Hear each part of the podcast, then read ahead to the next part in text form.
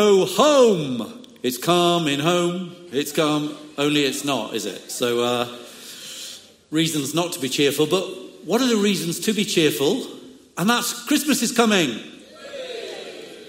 Or just as we've uh, had sung to us, uh, glory, uh, the light of the world has come.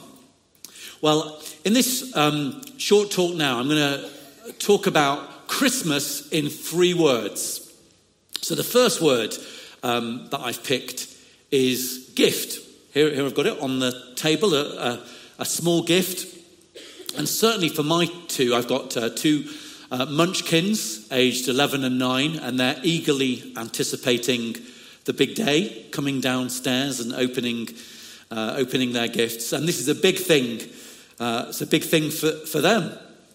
Now, Christmas, as we know, it's a time uh, when, if we possibly can, uh, we spend time with our loved ones, our family, our friends, those near or far who are dear to us.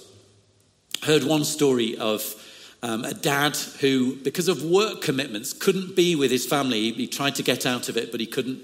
Uh, he was working in a different part of the United Kingdom. And so he thought what he'd do, instead of just giving them the normal gift that he bought, which was, you know, maybe worth um, 25 pounds or something, something like that he'd normally get for his kids, he'd give them a monetary gift of 100 pounds each. And so the plan was this he got them a Christmas card, he got some money out of the cash till. He had uh, two kids, a boy and a girl. And he got four crisp 50 pound notes out of the cash till. And he put them in a, a Christmas card, sent them to uh, his home, where his wife and his kids were. And um, inside the Christmas card, it simply said this very tenderly um, um, Buy your own gift, my darlings. And uh, put in the, and the plan was to put in the two 50 pound uh, notes. And uh, he put on the front of the envelope, not to be opened until December the 25th. Obviously, that was really important. So the cards arrived a few days before Christmas. The children were keen. They were put under the Christmas tree. They recognized it was from their dad because of the handwriting on the front of the envelope. But just a couple of days before Christmas, the dad was shifting around a few things on the work surface in the flat, the apartment where he was staying for work. And uh, what did he find? He found the four crisp £50 notes that he'd omitted to put into the envelope. Well, you can imagine the alarm, surprise, consternation when his children ran down on Christmas morning. That, the envelopes from their dad were the first thing that they opened. They tore open the envelope only to find a card uh, with a message that said this uh, Buy your own gift, darlings. well, the good news of Christmas is that we don't need to provide our own gifts. We don't need to provide, provide the most important gift, which was the gift of rescue that has been given to each one of us in the Father sending his Son, Jesus Christ, to be the rescuer of a lost humanity.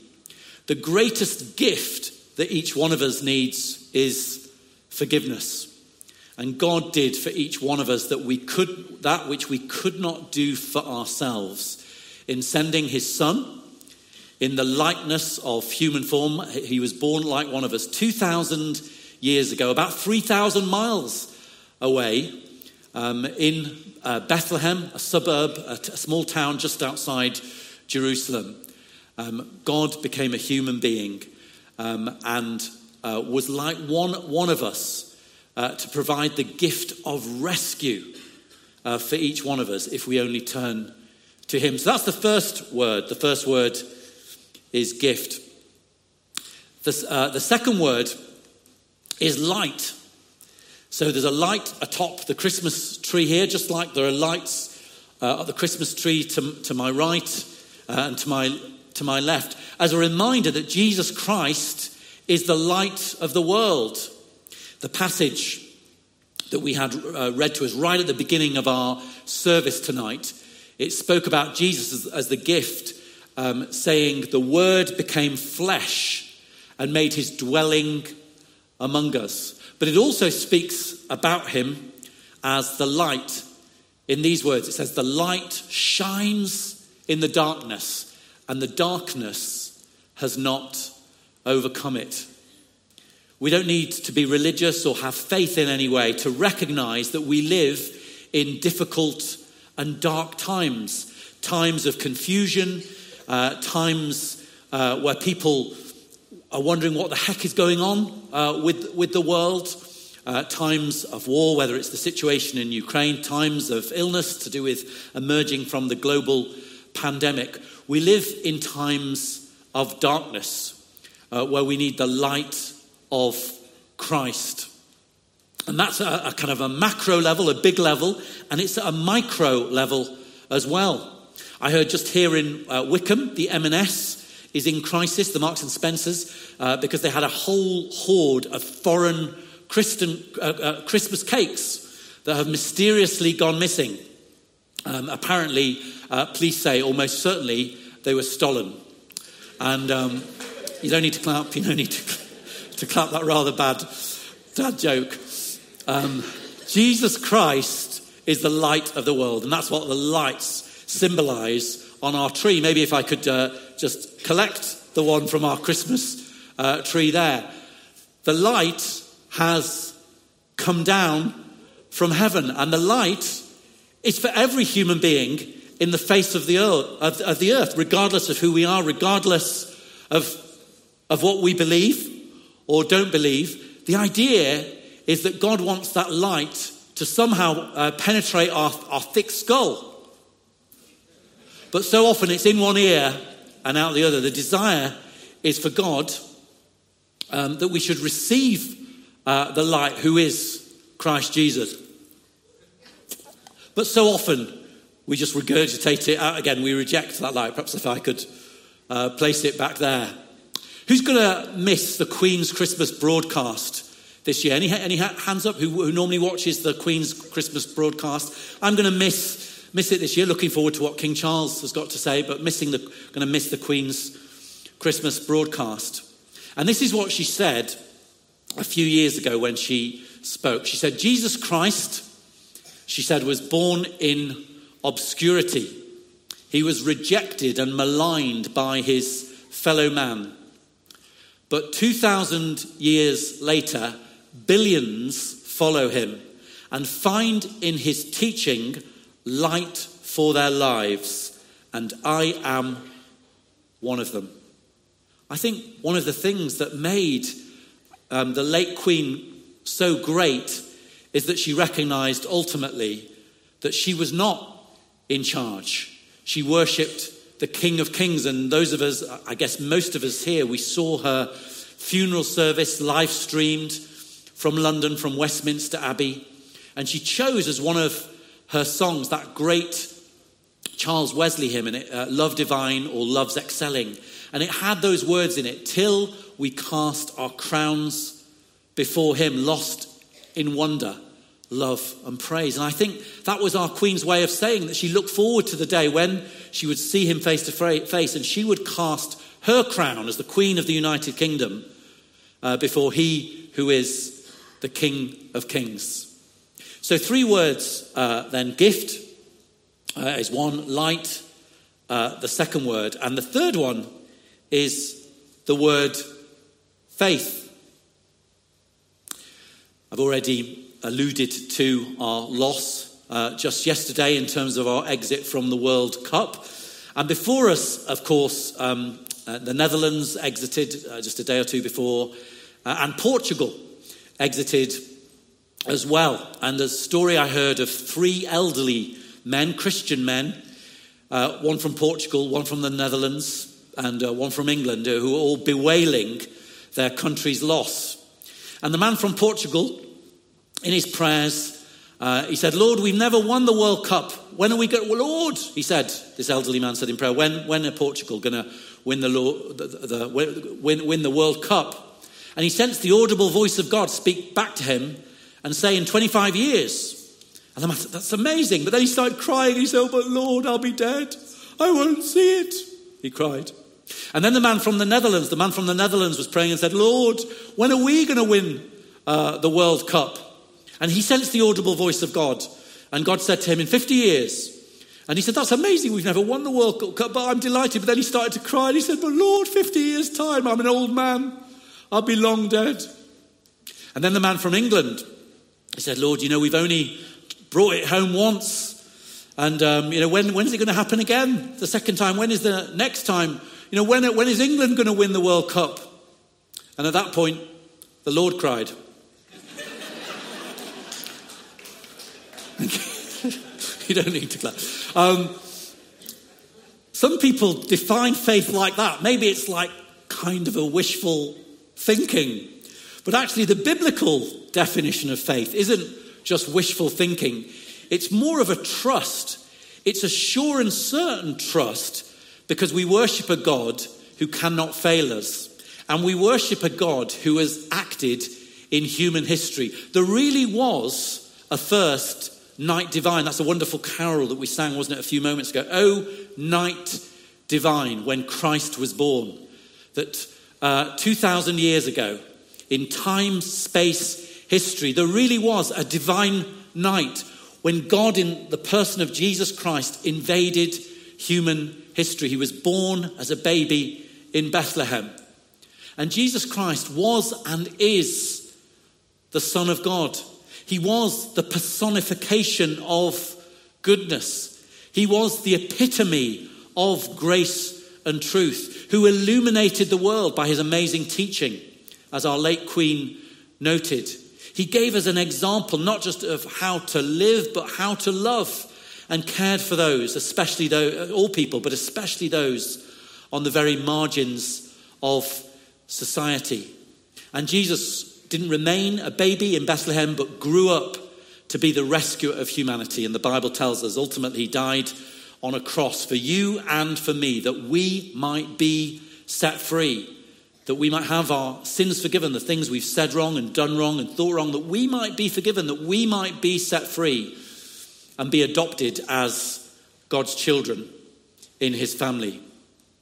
So, back to that um, passage that uh, referred to already twice that we began our service with. There's a verse in that passage from John's Gospel that says, that says this um, And he gave them the right to become the children of God. Those who received him, those who believed in his name, that is to say, had faith in him, he gave them the right to become the sons and the daughters of God. Jesus was the Son of God by right, but you and I can become the son or the daughter of God by adoption if only we turn to Him and receive this gift, the light of Christ, into our lives. And why do I believe it? It's not a fairy tale from Jerusalem. My, one of my favourite secular songs is Fairy Tale of New York by the Pogues. It's not a fairy tale from Jerusalem, it really is gospel truth. You see, Jesus Christ has changed my life. I surrendered my life, I gave my life to Him as a boy of 11, and He's been changing my life ever since. And I'm privileged to see this Jesus Christ, who is alive today, change other people's lives when they simply receive Him into their life, when they receive this gift, they receive this light by faith. My wife and I, just earlier this year, my wife and my two kids, we were on holiday in North Yorkshire, in Scarborough. Anyone been to Scarborough? Few people prepared to admit it, that's great. The locals call it Scarbados, and uh, it's a great, great place if you've never been. Anyway, we were in Scarborough um, for the for, for half term week, the spring half term break. And we'd gone into this restaurant, and the waiter had come and served me a cappuccino. And uh, the waiter, he must have been 21, 22. I noticed he had tattoos all down both his arms. And I commented on his tattoos, and he, he said, Yeah, this is this, this Star Wars tattoos. And he said to me that he said, I'm a Star Wars super fan. I said, Oh, yeah, fantastic. Really into Star Wars, this young guy. And then, anyway, off he went. Anyway, my wife went for a loo break, asked me to pay the bill. And at that point, I sensed, um, I remembered that I'd bizarrely, I'd got a fridge magnet in my pocket, a Star Wars fridge magnet in my pocket. I don't normally carry a Star Wars fridge magnet. But anyway, this Star Wars fridge magnet had the picture of Darth Vader on, and it had the words, I am your father, uh, this, this fridge magnet. And I felt a nudge from God to go and find the waiter again and to give him as, as, a, as a gift, seeing as he was a Star Wars superfan, this fridge magnet. So, anyway, I did. Off I went, found the waiter, gave him the fridge magnet, which he seemed impressed by, seeing as he loved Star Wars. And then I sensed a nudge from God to say this to him. It was like a word from God. I don't, don't get this very often, but occasionally I do. And I, and I, I sensed the word from God. I said, I said to him that I was a Christian, I was a vicar. Um, and I said to him, um, Ben was his, his, his name. I said, I feel what God would say to you is that He is your Father. You know, just like you know, just like the Darth Vader thing, I'm your Father. But God would say to you that He wants to be your Father, and um, it was a, a, sense that you lost your own dad when you were young. That uh, your own father, when you were a young boy, that was the phrase. When you were own, when you were a young boy, your own biological father left you. He abandoned you. And at that point, Ben said, Are you, are you psychic? And I said, No, not, not psychic. It's a word I sense from God. And then he said this I didn't know his backstory. How could I possibly know this? He said, I grew up in York with my parents. And he said, When I was eight years of age, my father, uh, my dad, he popped out to the shops. He said, I'm just popping out to the shops to get something, but he never returned. And I've not seen him from that day to this. And we were, we were worried. Obviously, we were worried. We thought, you know, has he been, you know, has he been kidnapped? Has he been murdered? Has he taken his own life? But the police, they said to us almost certainly it was a planned desertion. That basically my dad just wanted out. He didn't want to be married anymore to my mum. He didn't want to be dad to me and my siblings anymore. And he said, you know, he said, there's not a day, there's not a day when I don't remember that. He said, that's haunted me ever since you know, when my dad just left. And he said, I'm popping out to the shops, and he never, never came back. And I've not seen him from that day to this. It's been a chasm in my life, he said. And he said, um, and my mum, she looked after us. She did an amazing job. But she, about five years ago, she, she died of cancer. So he said, I was only in my late teens, and my mum um, died, of, died of cancer. And he said, I didn't really believe in God. We didn't have any faith in our family. I thought maybe there must be something there. And he said, But I remember two, two weeks after my mum died, after her funeral, I woke up and I had this desire to go to church. And he said, I don't know where it came from. So I said to him, Ben, did you go to church? And he said, No, never did. And I said, Well, I believe today the church has come to you. And I was able to explain to him a little bit about more about the Christian message and how he could know God through Jesus Christ. And it was my privilege to pray with Ben, ben there and then in the restaurant. He gave his life to Jesus Christ. He received the gift of forgiveness. He received the light of Christ into his life. He put his faith in Jesus Christ. And he experienced God in a, in a tangible way that day, earlier this year in Scarborough. I'm going to finish now with a prayer. It's a simple prayer for anyone here who would like to be a Christian, a follower of Jesus Christ. Maybe you've never prayed to receive Jesus into your life. Well, if you'd like to, now is the opportunity for you, for you to do so. It may well be that you've given your life to Jesus Christ many years ago, but you know you're not walking in it now. And the prayer is very simple. It has the three components of the talk. It says, Father, thank you for the gift of Jesus Christ. Jesus, you're the light of the world. I receive your light into my life now, and I put my faith in you now. And uh, I just invite you to echo this prayer in the quietness of your own heart. I'm not going to ask anybody to publicly identify yourselves, but if echo this prayer in the quietness of your own heart, if you'd like to pray this as your way of responding to, to God to become a Christian here tonight, let's just bow our heads to pray. So here's the prayer Father, I thank you for your gift in sending Jesus to be my rescuer. Jesus, I acknowledge that you are the light of the world. I receive your light into my life. And Jesus, I put my faith in you, my trust in you. I turn from everything I know to be wrong and I turn to you. Fill me with your power and your presence. I choose to follow you from this day forward. Amen.